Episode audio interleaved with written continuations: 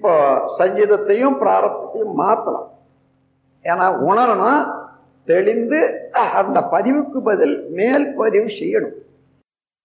அது முடியாதல்ல. இப்போ இந்த பயிற்சிக்குள்ளாக அந்த பயிற்சியெல்லாம் உங்களுக்கு உள்ளடங்கி வரும்.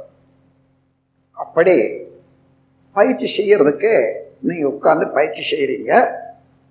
அதற்கு மனோசக்தியை கொண்டு செய்யணும்.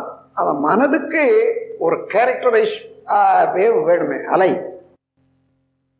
வேற ஒன்றும் இல்லை.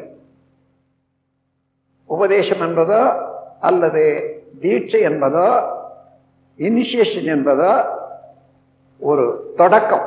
குருவினுடைய உயிர் சக்தியை பாய்ச்சி அந்த உயிர் சக்தியோடு சேர்ந்து உங்களுடைய கேரக்டரை மாற்றிக்கொள். எப்படின்னா, ஒவ்வொருவரும் அப்பா அம்மா உயிர் சக்தியோடு தான் பிறக்கிறோம். அவரவர்களுடைய வினையினுடைய தொடர்பு அப்படியே கருமையத்தின் மூலமாக வந்திருக்கு. இப்போ இதை மாற்றணும்னு சொன்னால் இந்த ரெண்டு பேர் உயிர் சக்தியும் அவருடைய கர்மமும் இப்போ நம்மகிட்ட இயங்கி கொண்டு இருக்குது. கொண்டு அவருடைய உயிர் சக்தியை சேர்த்து இதை மாற்றணும். அதுதான் குருவினுடைய உபதேசம். அப்போ குருவினுடைய உயிர் சக்தியை பாய்ச்சிக்கொள்ளணுமே. அதை இதுவரையில் வந்த அனுபவத்தில் பெரியார்களெல்லாம் மூன்று பிரிவாக அதை வச்சிருக்காங்க. ஒன்று தொட்டு உணர்த்துவது. தொட்டு உணர்த்தும் போது அவருடைய உயிர் சக்தியை ஒரு சிறு அளவு பாய்ச்சினாலும் போதும், மேக்னெட்டிக் ஃபோர்ஸ் இருக்க ஒரு சித் பலட்டையும் அதில் அடங்கிடும். அதனால் தொட்டு உணர்த்துவது ஸ்பரிச தீட்சை. அதை உதாரணத்துக்கு சொல்லும்போது, பறவைகளெல்லாம் முட்டை மேலே உட்கார்ந்து குஞ்சு பொறிக்கிறது போல ஸ்பரிச தீட்சைன்னு சொல்லுவாங்க. அதை தான் இன்னைக்கு எல்லாரும் நீங்கள் எடுத்துக்கொண்டீங்க. இந்து மொழி கொண்டு தானாகவே அது இயங்க ஆரம்பிச்சிடும். அடுத்தபடியாக சற்று தீட்சைன்றது மேலே எல்லா பதிவுகளும் புலன்கள் மூலமாக உள்ள சென்றாலும் மூளை தான் வடிகட்டி அதை திருத்தி அங்கே கருவமை கருமூலத்துக்கு அனுப்புறது. அங்கிருந்து எடுத்து எண்ணங்களாக விரிக்கிறது. அங்கே பயிற்சி செய்யறது தான் துரிய நிலை பயிற்சி என்பது. அது உங்களுக்கு அடுத்த கட்டத்தில் வரும். அந்த பயிற்சியில் கண் மூலமாக தீட்சை சக்தியை பாய்ச்சுவது, குருவினுடைய கண் மூலமாக, அதை சட்சி தீட்சைன்னு சொல்லுவாங்க. இதை ஓமைக்கு கூறும்போது, மீன்கள் எல்லாம் தன்னுடைய குஞ்சுகளை பொறிக்கிற போது கண் மூலமாக ஒளியை செலுத்தித்தான் பொறிக்கும். ஏனென்றால் மீன் முட்டை மேலே உட்கார்ந்து அவங்க அவையும் காக்க முடியுமா? தண்ணியில் முடியாது. அதனால் அதுக்கு ஒரு சக்தி இயற்கையிலேயே இறைவனால் கிடைச்சதுன்னா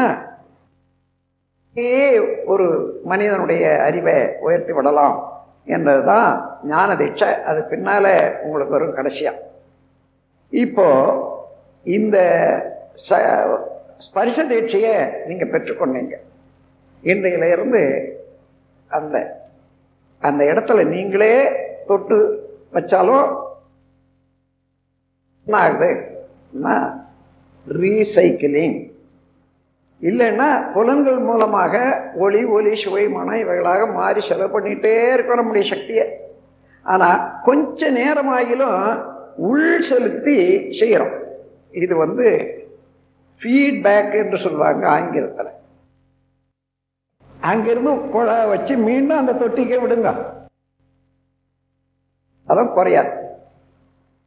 அதுபோல நாம் புலன்கள் மூலமாக எவ்வளோ செலவு பண்ணாலும் மனம் வெளியில புலன்களோடு பாயிற போது பழைய பழக்க வழக்கங்களுக்கு ஏற்றவாறு தான் ஓடும்.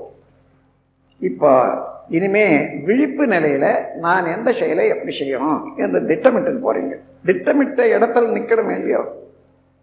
மனிதன் எப்போ தப்பு தப்பு செய்யறான்னா, ஒன்று தெரியாமல், இன்னொன்று அலட்சியம், இன்னொன்று உணர்ச்சி வயம். அறியாமை என்பது குழந்தை வயசுலேயே இருக்கும். நமக்கு அனுபவம் இல்லாத வரைக்கும் அறி அறியாமை தான். அலட்சியம் என்பது அப்படி இல்லை. அறிந்தோ அதை அலட்சியம் செய்து ஒதுக்கி வச்சுட்டு அதே தப்பு செய்யணும்.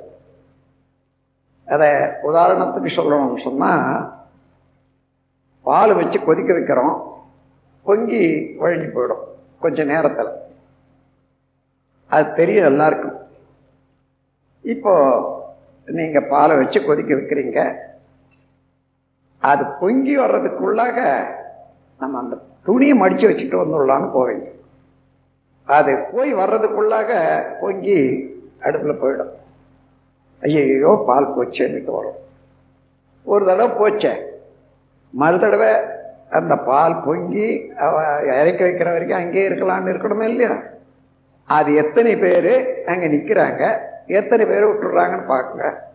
ஆயுள் பூராவும் இப்போ இந்த மாதிரி பொங்க விட்டுக்கிட்டே இருக்கக்கூடியவங்களும் இருக்காங்க. அது அங்கே நின்று அதை இறக்கி வச்சுட்டு தான் வேறு வேலை செய்யணுன்ற அளவுக்கு வர்றதில்லை. அது அலட்சியம். இந்த மாதிரி செயலெல்லாம் அலட்சியம். ஒரு உணவு இந்த அளவில் சாப்பிட்டோம், ஜீரணிச்சது, கொஞ்சம் கூட சாப்பிட்டோம், சாயங்காலம் ஒரு மாதிரியாக இருக்குது உடம்பு. யாருக்கு இல்லை அந்த அறிவு அனுபவம்? எல்லாருக்கும் இருக்குது. ஆனால் இன்னைக்கு கூட கொஞ்சம் ஒரு நல்ல சுவையாக இருந்தால் போடு ஒரு பிடி அழியும். அதே போல் சாயங்காலம் அது கஷ்டப்படும். இதுதான் அலட்சியம். தெரியாத செய்கிறது இன்னசென்ஸ், தெரிஞ்ச பிறகு செய்கிறது அலட்சியம்.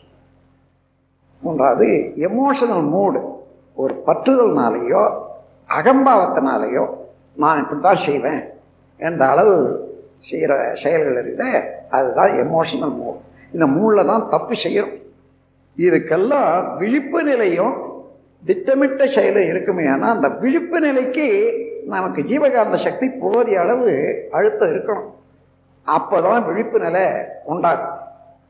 அத்தகைய சக்தியை ஏற்படுத்தி கொள்வதற்கும் அதுக்கு ஏற்ற முறையான பயிற்சிக்கும் வேண்டியதான் இன்னைக்கு மனவளக்கலை என்ற இந்த பயிற்சியை நீங்கள் செய்கிறீங்க.